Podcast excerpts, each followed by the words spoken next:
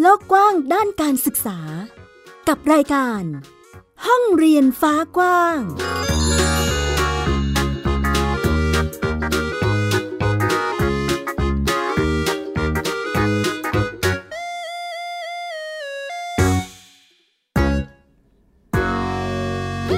สวัสดีค่ะ คุณผู้ฟังต้อนรับคุณผู้ฟังทุกท่านค่ะ เข้าสู่รายการห้องเรียนฟ้ากว้าง กลับมาพบกับดิฉันอัยดาสนศรีเช่นเคยนะคะ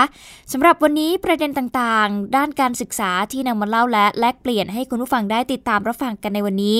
คงไม่พ้นกับสถานการณ์ ที่เราต้องเผชิญกับการแพร่ระบาดของโควิด -19 เป็นระลอกที่ 2 ที่ก็เรียกว่ากลับมาหนักหน่วงอีกแล้ว เราหลายคนอาจจะต้องมีการเฝ้าระวังติดตามอาการของตัวเองรวมไปถึงคนรอบข้างด้วยเนาะเพื่อเป็นการเฝ้าระวังไม่ให้มีการแพร่ระบาดกันมากยิ่งขึ้น กาดอย่าตกนะคะ ดูแลตัวเองให้ดีค่ะ และแน่นอนว่าในสถานการณ์แบบนี้ทำให้บางพื้นที่ เริ่มมีการล็อกดาวน์ไปเป็นที่เรียบร้อยแล้วอย่างจังหวัดสมุทรสาครเองนะคะ รวมไปถึงจังหวัดอื่น ๆ ที่มีการเฝ้าระวังกันอย่างเข้มข้นเลยทีเดียวนะคะ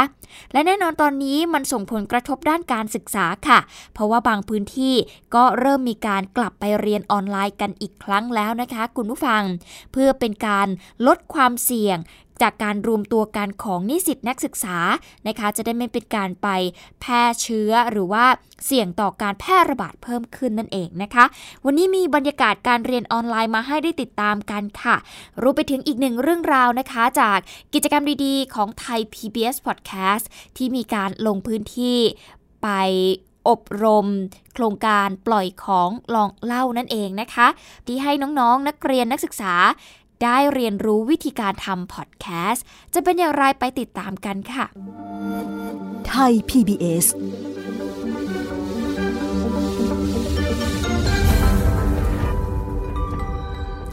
สำหรับในช่วงแรกนี้ พาคุณผู้ฟังไปติดตามบรรยากาศการเรียนออนไลน์ในช่วงนี้กันค่ะ แน่นอนว่าโควิด -19 กลับมาระบาดกันอีกครั้งหนึ่งแล้ว อาจารย์หรือว่าสถาบันการศึกษา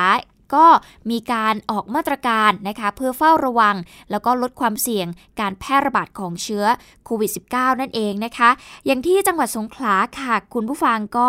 พบว่ามีผู้ติดเชื้อโควิด -19 อยู่ด้วยนะคะ ซึ่งหนึ่งในนั้นเป็นบุคลากรภายในมหาวิทยาลัยสงขลานครินหรือว่ามอวิทยาเขตหัดใหญ่นั่นเอง แม้ว่าทีมผู้บริหารของมหาวิทยาลัยเนี่ยจะออกมาแถลงข่าว ยืนยันว่าทางมอ ปลอดภัยนะคะ ไม่พบการแพร่ระบาดภายในพื้นที่ หลังจากมีการสอบสวนโรค แล้วก็เพาะเชื้อกลุ่มเสี่ยงทั้ง 128 คน ผลเป็นลบไม่มีการติดเชื้อนะคะ แต่ก็ยังคงมีการประกาศมาตรการควบคุม และป้องกันพื้นที่อย่างเข้มข้นอยู่ค่ะ อย่างน้อย 14 วันเลยนะคะ หรือไปจนถึงวันที่ 10 มกราคมนี้ จะเป็นอย่างไรไปติดตามรายงานของคุณพัสราจิกคำค่ะ นักศึกษาในหอพักมหาวิทยาลัยสงขลานครินทร์วิทยาเขตหาดใหญ่ทยอยนำข้าวของเดินทางกลับบ้าน หลังมีประกาศให้หยุดการเรียนการสอนชั่วคราว เนื่องจากพบบุคลากรภายในมีผลตรวจเชื้อโควิด -19 เป็นบวก นักศึกษาในหอพักคนหนึงให้เหตุผลว่าเดินทางกลับบ้าน เพราะไม่อยากสร้างความไม่สบายใจให้เพื่อนๆในหอพัก ที่อาจจะหวาดระแวง เพราะตนเองเรียนคณะวิทยาการจัดการ ซึ่งพบผู้ติดเชื้อและหลังจากนี้ก็จะกักตัวเอง 14 วันเพื่อความสบายใจของทุกฝ่าย ซึ่งผู้ปกครองก็เห็นด้วย ทราบว่ามีประมาณว่าให้ย้ายออกไปก่อน เพื่อป้องป้องกันใช่ไหมป้องกันการระบาดก็ก็ก็ดีฮะให้กลับไปก่อนแล้วก็เดี๋ยวพอมันซาซาแล้วค่อยมากันใหม่ครับ เห็นด้วยเห็นด้วยเห็นบอกว่าน้องๆเนี่ยจะต้องไปเรียนออนไลน์ใช่ใช่ใช่ใช่ไม่ไม่ไม่ไม่ไม่ตกว่าออนไลน์เดี๋ยวนี้ยังไงก็เรียนได้ครับ ทีมผู้บริหารมหาวิทยาลัยออกมาแถลงข่าวชี้แจงว่า หลังพบบุคลากรภายในติดเชื้อโควิด -19 มีการสอบสวนโรคทันที ซึ่งพบว่ามีนักศึกษา 119 คน และบุคลากรอีก 9 คนที่เข้าข่ายเป็นกลุ่มเสี่ยง เมื่อตรวจเพาะเชื้อครั้งแรกพบว่าเป็นผลลบ ไม่ติดเชื้อทั้งหมด แต่ยังคงต้องกักตัว 14 วัน จึงยืนยันว่าขณะนี้มอปลอดภัยไม่มีการแพร่ระบาดภายในพื้นที่ ไม่มีการแพร่ระบาดเพิ่มเติมแต่อย่างใด คงมีเพียงท่านเดียวที่ติดเชื้อมาจากข้างนอก ส่วนผู้เกี่ยวข้องที่อยู่ใกล้ชิดไม่ว่าจะเป็นนักศึกษาหรือบุคลากรนะครับ ก็ไม่ปรากฏว่ามีผลการติดเชื้อแต่อย่างใด ตรงนี้ก็อยากย้ำอีกครั้งหนึ่งว่ามอปลอดภัยนะครับ ไม่มีการแพร่ระบาดการติดเชื้อโควิด -19 แต่อย่างใดอย่างไรก็ตามมาตรการในการควบคุมและป้องกันความเสี่ยงในพื้นที่ยังคงดำเนินการอย่างเข้มข้น ระหว่างนี้นักศึกษาจึงต้องใช้วิธีการเรียนออนไลน์ ซึ่งพวกเขาบอกว่าเป็นอุปสรรคในการเรียนไม่น้อย รู้สึกไม่ค่อยอยากเรียนออนไลน์สักเท่าไหร่อะค่ะเพราะว่ามันเรียนลำบากมากแล้วก็ไม่ค่อยรู้เรื่องในอะไรที่จะถามอะไรแบบนี้ค่ะอุตสาหกรรมเกษตรค่ะ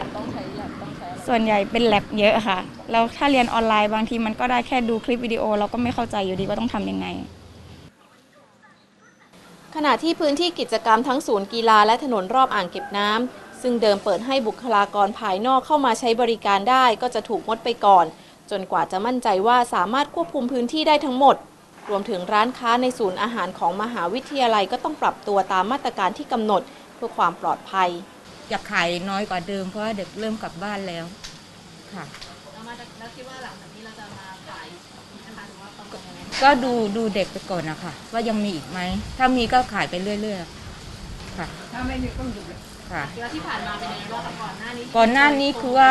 โควิดครั้งก่อนคือปิดไปเลยอะค่ะ นอกจากนี้ในพื้นที่ส่วนของโรงพยาบาลสงขลานครินทร์ซึ่งมีผู้ใช้บริการจำนวนมาก ยังคงเปิดให้บริการตามปกติ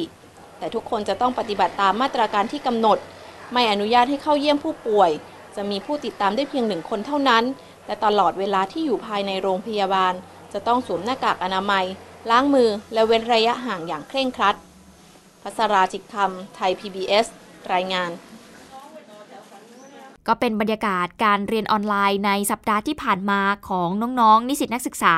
จากมหาวิทยาลัยสงขลานครินนะคะสำหรับพื้นที่จังหวัดสงขลาเองก็มีผู้ติดเชื้อโควิด ดังนั้น ต้องเข้มข้นเรื่องมาตรการต่างๆ ที่ต้องป้องกันและเฝ้าระวังนั่นเอง อีกหนึ่งพื้นที่ค่ะคุณผู้ฟัง นักข่าวพลเมืองค่ะพา ไปติดตามการเรียนออนไลน์ แลกเปลี่ยนภาษาที่น่าสนใจของกลุ่มนักศึกษาประเทศญี่ปุ่น เอกภาษาไทยค่ะ เขาร่วมกับนักเขียน Blind Magazine ออนไลน์ โดยใช้การฟังเสียงและการแลกเปลี่ยนกันเนี่ยนะคะ เราจะไปติดตามเรื่องนี้กันกับคุณอรดลแก้วประเสริฐ นักข่าวพลเมืองกรุงเทพมหานครค่ะ ในช่วงวิกฤตโควิด แม้เราจะเดินทางกันน้อยลง แต่เราพูดคุยกับคนไกลได้มากขึ้น เป็นครั้งที่สองแล้ว ที่พี่ๆนักเขียนจาก Blind Magazine ออนไลน์ ร่วมกิจกรรมกับนักศึกษาวิชาภาษาไทย ในชั้นเรียนของศาสตราจารย์ ดร สุนิสาวิทยาปัญญานนท์ณมหาวิทยาลัยโตเกียว University of Foreign Studies วันนี้ น้องๆนักศึกษานำเสนอเรื่องเสียง กลุ่มแรก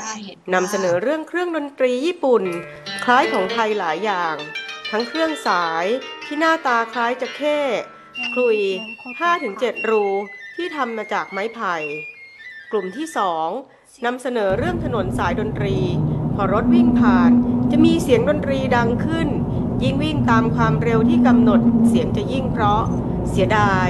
ที่ต้องเลิกไปเนื่องจากชาวบ้านร้องเรียน เพราะต้องฟังเสียงเพลงเดิมซ้ำๆหลายรอบในแต่ละวัน พี่ๆสนใจจะไปฟังไหม อยากไปมากเลยค่ะคนแรกอยากรู้ว่าเป็นยังไง อยากไปได้ยินเสียงอะ กลุ่มที่ 3 คุยกันเรื่องการออกเสียงธรรมชาติที่ต่างกันของไทยกับญี่ปุ่น เราฟังเสียงเดียวกัน แต่ได้ยินต่างกันทำให้ออกเสียงต่างกัน มาฟังเสียงไก่ในภาษาญี่ปุ่นกันค่ะโคเก โกโกเลยนะ อะไรนะ อะไรนะโอ้ยญี่ปุ่นมักจะได้ยินว่าโคเกโกโกเออค่ะเสียงเอกเอกเอกเอกเอกเอกเอ๊ะอีกคือเราอาจจะฟังเสียงนั้นแตกต่างกันบ้าง แต่ในความแตกต่างกันอะเราเข้าใจว่าเสียงนั้นมันมันคืออะไรอะว่าสื่อสารได้ตรงกันก็ขอขอบคุณ คุณครูแล้วก็น้องๆทุกกลุ่มค่ะ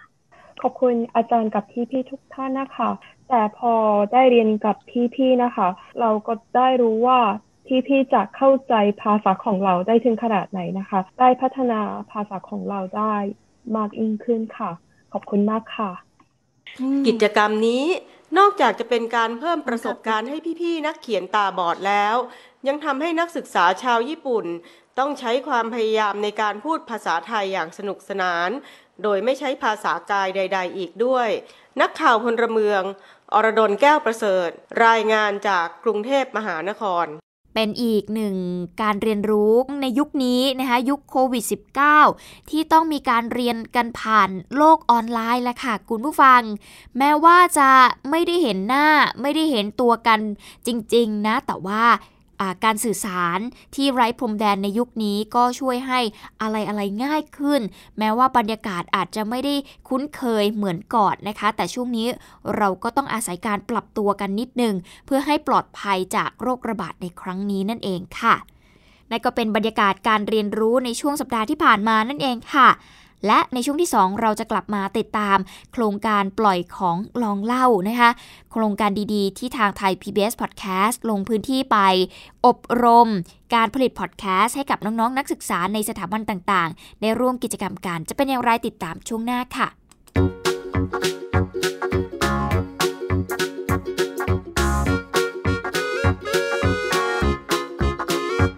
เปิดโลกกว้างด้านการศึกษา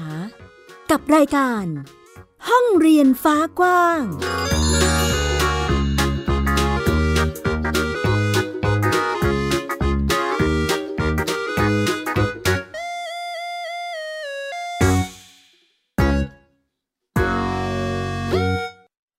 อยู่ที่ไหนก็ติดตามเราได้ทุกที่ ผ่านช่องทางออนไลน์ จากไทย PBS Digital Radio ทั้ง Facebook Twitter Instagram และ YouTube Search คำว่าไทย PBS Radio แล้วกดไลค์หรือ Subscribe แล้วค่อยแชร์ กับคอนเทนต์ดี ๆ ที่ไม่อยากให้คุณพลาดอ้อเรามีให้คุณฟังผ่านพอดแคสต์แล้วนะ ช่วงเวลาแห่งความสุขช่วงเวลาแห่งการเรียนรู้ ยิ้มรับความสดใส ในรายการพระอาทิตย์ยิ้มแฉ่งเย้ พี่เหลือมตัวยาวลายสวยใจดีพี่ รับตัวโยงสูงโปร่งคอยาว พี่วานตัวใหญ่พุงป่องพ้นน้ำปูพี่โลมาที่แสนจะน่ารักแล้วก็ใจดี ชวนน้องๆ มาเติมเต็มความสุขสดชื่นสดใส ห้องสมุดใต้ทะเล โอ้โห ความรู้เยอะมาก และนิทานลอยฟ้าของเราก็มีนิทานที่แสนจะสนุกมาให้น้องๆ ได้ฟังกันทุกวันเลย อย่าลืมนะติดตามฟังพวกเราได้ที่เว็บไซต์ www.thaipbspodcast.com แอปพลิเคชัน Thai PBS Podcast แล้วพบกันนะครับ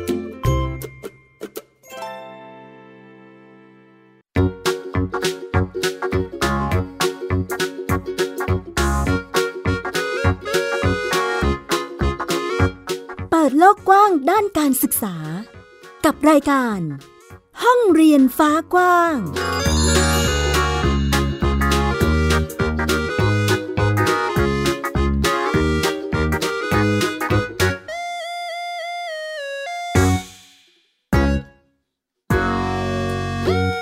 มากันที่อีกหนึ่งโครงการดีๆ จากไทย PBS Podcast ค่ะ กับการฝึกอบรมโครงการปล่อยของลองเล่านั่นเองนะคะ ซึ่งเป็นกิจกรรมที่ทางไทย PBS Podcast จัดขึ้นมา เพื่อที่จะไปฝึกอบรมการผลิตพอดแคสต์ให้กับน้องๆ นักศึกษารวมไปถึงนิสิตด้วยนะคะ ใน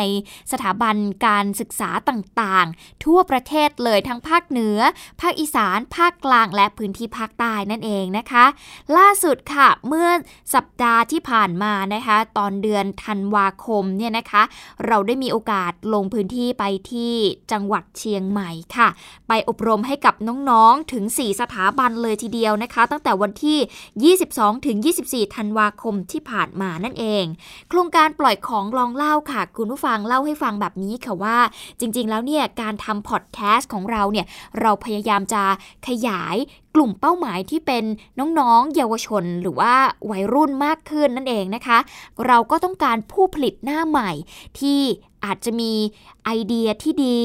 มีทักษะฝีมือที่ใช้ได้ อย่างน้องๆ นักศึกษาที่เขาเรียนในสาขาวิชาการสื่อสารมวลชนอยู่แล้วเนี่ยนะคะ เราจึงจับมือกับสถาบันการศึกษาต่างๆ เข้าไปอบรมให้กับน้องๆ เพื่อที่จะ เสริมเพิ่มเติมองค์ความรู้ทางด้านวิชาชีพลงไปให้น้องๆ เขาได้มีองค์ความรู้เพิ่มมากขึ้นนั่นเองนะคะ ก็ทำให้พวกเขามีทักษะการผลิตพอดแคสต์ให้มากขึ้นว่าวิธีการเล่าเรื่องเนี่ยสามารถทำอย่างไรได้บ้างนั่นเองค่ะ รวมไปถึงนอกจากนี้เรายังไปเป็นแมวมองด้วยนะ คุณผู้ฟัง เราจะไปดูศักยภาพของน้องๆ ในแต่ละสถาบันว่า มีใครที่มีศักยภาพโดดเด่น พอที่จะร่วมผลิตกับไทย PBS ได้บ้าง เราก็อาจจะมีการทาบทามเพื่อเป็นผู้ผลิตในอนาคตต่อไป ซึ่งการลงพื้นที่ไปในครั้งนี้เราก็ได้เห็นถึงความพยายามนะคะของน้องๆ ในการที่จะเรียนรู้กิจกรรมที่เราลงพื้นที่เอาไปจัดให้กับน้องๆนั่นเองนะคะ ซึ่งน้องๆก็ให้ความสนใจค่ะคุณผู้ฟัง เพราะว่าในแต่ละสถาบันเนี่ยมีคนเข้ามาร่วมอบรมกับเราเยอะแยะมากมายเลยทีเดียวนะคะ ซึ่งกระบวนการอบรมเนี่ย ได้เรียนรู้อะไรบ้างนะคะ เราทำให้เห็นถึงโอกาสและความท้าทายของพอดแคสต์หรือว่างานสื่อเสียงในยุคปัจจุบันเนาะว่าตอนนี้เนี่ยกำลังได้รับความนิยมอย่างไรบ้าง จริงๆพอดแคสต์ก็เป็นกระแสสื่อเสียงที่เริ่มมาละในยุคปัจจุบัน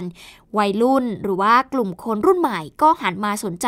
ฟังพอดแคสต์กันมากขึ้นนั่นเองนะคะ หลังจากนี้ค่ะเราเติมองค์ความรู้เรื่องของการคิดประเด็นในงานสื่อเสียง จะหยิบเรื่องอะไรมาเล่าดี จะคุยหรือว่าจะเล่าไปในแง่มุมไหน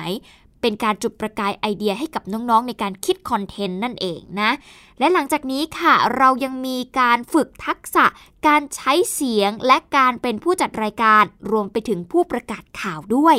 เอาแบบฝึกหัดนะคะจากสคริปต์ข่าวจริงๆเนี่ยไปให้น้องๆได้ฝึกอ่าน ได้ลองดูซิว่าตัวเองเนี่ยมีลักษณะเสียงเป็นอย่างไร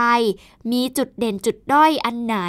รอเรือลอลิงควบกล้ำ ดีหรือเปล่านะคะเราก็ไปเติมไปเสริมให้กับน้องๆได้ ซึ่งตอนที่เวิร์กช็อปเนี่ยดิฉันเองก็มีบรรยากาศตอนที่เข้าห้องอัดจากน้องๆนักศึกษาจากมหาวิทยาลัยราชภัฏเชียงใหม่ มาให้ได้ฟังกันด้วยลองไปฟังตัวอย่างกันค่ะ ในชีวิตประจำวันของคนเราต้องเผชิญกับเหตุการณ์ต่างๆ ในหลายรูปแบบ ที่นำมาสู่ความเครียดอย่างหลีกเลี่ยงไม่ได้ แต่การจัดการกับความเครียดขึ้นอยู่กับความสามารถของแต่ละคน บางคนสามารถจัดการนี่เป็นเพียงส่วนหนึ่งเท่านั้นนะคะ จากน้องๆที่ได้เข้าร่วมอบรมค่ะ เขาได้ลองฝึกการอ่านข่าว หรือการจัดรายการวิทยุหรือการเล่าเรื่องนะคะว่า เขาต้องมีการใช้โทนเสียงแบบไหน ให้เหมาะสมกับรูปแบบของรายการนั่นเอง นอกจากนี้เรายังมีการฝึกให้พวกเขาเนี่ยรู้จักวิธีการหายใจ รู้จักวิธีการเปล่งเสียง เพื่อให้พวกเขาสามารถใช้เสียงในการเล่าเรื่องได้เป็นอย่างดีนั่นเองค่ะ และนอกจากนี้ก็มีการฝึกเรื่องของการเล่าเรื่องด้วยภาพซึ่งกระบวนการนี้จะเป็นการฝึกให้พวกเขารู้จักตัวตนของตัวเองค่ะว่า เขาเนี่ย มีความชอบหรือมีความสนใจอะไรอยู่บ้าง ซึ่งมันเป็นจุดเริ่มต้นที่ดีในการที่จะนำไปสู่ การบอกตัวเองได้ว่าฉันจะเล่าอะไรนะคะ เป็นการฝึกให้พวกเขาเล่าเรื่องไปในตัวด้วยเหมือนกันนั่นเอง ก็ให้เพื่อนๆเนี่ยได้ฟังเรื่องราวของแต่ละคนที่มีการแลกเปลี่ยนเรียนรู้กันนะคะแล้วก็เลือกมาสิว่าชอบพอดแคสต์ของใครมากที่สุด นั่นก็คือเรื่องเล่าของเพื่อนคนไหนมากที่สุดนั่นเอง และอีกหนึ่งการเรียนรู้ที่ ขาดไปไม่ได้เลยนั่นก็คือ เรื่องของการใช้เสียงประกอบ และก็การออกแบบการเล่าเรื่องนั่นเองค่ะ คุณผู้ฟัง มีตัวอย่างงานเสียงจากไทย PBS Podcast ไปเปิดให้น้องๆเขาได้ฟังกันนะคะ เพื่อที่จะให้น้องๆได้เห็นภาพมากขึ้นว่างานพอดแคสต์เนี่ยเป็นอย่างไร เพื่อที่เขาจะนำไปเป็นไอเดียในการต่อยอดองค์ความรู้ได้นั่นเองค่ะ และนอกจากนี้ก็มีการนำเสนอผลงานนะคะให้น้องๆได้ออกแบบการเล่าเรื่องว่า พวกเขาถ้าจะทำพอดแคสสักหนึ่งเรื่อง เขาจะมีวิธีการเล่าเรื่องอย่างไรบ้างนั่นเองค่ะ จากการที่ได้มีโอกาสไปทำกิจกรรมให้กับน้องๆในพื้นที่จังหวัดเชียงใหม่นะคะคุณผู้ฟังก็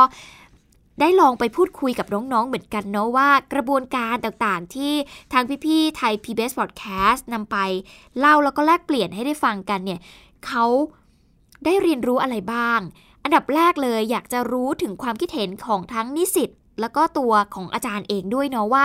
ความท้าทายในงานสื่อเสียงหรือการทำพอดแคสต์สำหรับพวกเขา มันมีความท้าทายอะไรบ้าง ซึ่งน้องนักศึกษาที่มาร่วมแลกเปลี่ยน แล้วก็มาร่วมเรียนรู้ในกระบวนการเนี่ยนะคะคุณผู้ฟังอย่างน้อง ดุลยวัฒยะเลาะ ซึ่งเป็นนักศึกษาสาขาสารสนเทศและการสื่อสารชั้นปีที่ 2 สาขาการสื่อสารดิจิทัล มหาวิทยาลัยแม่โจ้ก็ได้พูดให้ฟังค่ะว่า เขามีความท้าทายเรื่องงานพอดแคสต์อย่างไรได้บ้างสำหรับผมเป็นสื่อที่ท้าทายนะครับ มันเป็นสื่อใหม่ที่เพิ่งเริ่มได้ไม่นานนะครับผม ซึ่งว่าพอดแคสต์มันเกิดมาเมื่อไม่ได้สิบปีนะประมาณนี้นะครับผม เพราะว่าถ้าพอดแคสต์มันเป็นเรื่องท้าทายนี่ก็คือแบบ มันท้าทายในในเรื่องของผมก็คือว่าเรื่องที่มันมีสิ่งที่เราได้ฟังแบบใหม่ๆเนี่ยครับแต่ผมก็ส่วนตัวผมผมอยากเล่านะครับ แต่เรายังรู้สึกว่าเรายังไม่ถึงณจุดนั้นเนี่ยครับ อะไรที่เราคิดว่าเรายังไปไม่ถึงจุดนั้น ก็คือการเล่าเรื่องนี่แหละครับ ผมผมผมเป็นคนที่เล่าเรื่องที่ได้แบบไม่ค่อยละเอียดเนี่ยครับ แต่แต่เป็นคนชอบฟังเรื่องนะครับ ซึ่งพอดแคสต์เป็นผมสนใจมากๆเลยครับ แล้ววันนี้อย่างวันนี้ที่เราอบรมไปมันก็มีเทคนิคเรื่องของการ คิดประเด็นหรือว่าจุดประกายว่า เอ๊ะ การเล่าเรื่องจะเล่าสักหนึ่งเรื่องเนี่ย เราพอจะได้อะไรกลับไปบ้างไหมได้ครับได้เยอะครับ เทคนิคคือมันเขาเรียกว่าที่พี่สอนหายใจนะครับ หรือว่านั่งอะไรครับ ผมว่าผมได้เยอะนะครับ การฝึกหายใจเข้าหรือการคิดคอนเทนต์หรือการสร้างเรื่องสร้างประเด็นเนี่ยครับผมมันอินสปายในการที่ผมจะเล่าเรื่องสักเรื่องหนึ่งย่าง อย่างผมผมเป็นส่วนตัวผมเป็นคนชอบเรื่องการเมืองนะผมว่าผมจะเล่าการเมืองในมุมมองของผมบ้างนะครับผมผมอยากที่จะเล่าอธิบายออกไปบ้างนะครับ ซึ่งที่ตอนแรก ๆ เขาก็มีอธิบายการเมืองในปีพฤษภา2535อย่างเงี้ยครับประมาณนี้ครับผมผมซึ่งผมสนใจนะครับ นอกจากนี้นะคะ ดรนภัทรเรืองนภากูลค่ะ อาจารย์ประจำสาขาวิชา สื่อสารดิจิทัลมหาวิทยาลัยแม่โจ้เอง ก็พูดถึงความท้าทายของการทำพอดแคสต์ด้วยเหมือนกัน ว่าน้องๆนนักศึกษาเขามีความท้าทายอย่างไรบ้าง ไปฟังกันค่ะ การทำสื่อเสียงหรือว่าพอดแคสต์เนี่ยมันมีความท้าทายตรงที่ว่ามันไม่มีเรื่องของ CG นะคะไม่มีภาพช่วยนะคะมันจะเป็นเรื่องของการ present contentจากเสียงอย่างเดียว ดังนั้นเนี่ยเด็กๆก็ต้องใช้เทคนิคในการที่ทำยังไงให้ content เนี่ยมันน่าสนใจ และสามารถดึงดูดคน ฟังเราตั้งแต่ต้นจนจบได้ โดย present ผ่านเสียง ค่ะ ซึ่งหนึ่งนอกจากที่มี content ในมือผลิตสื่อเป็นแล้วน้องก็ต้องมีความครีเอทีฟสร้างสรรค์แล้วก็รู้ว่ากลุ่มเป้าหมายที่เราต้องการสื่อสารด้วยเนี่ยเป็นกลุ่มไหน และทำยังไงที่ทำให้เขาเนี่ยสามารถรับข้อมูลจากเราได้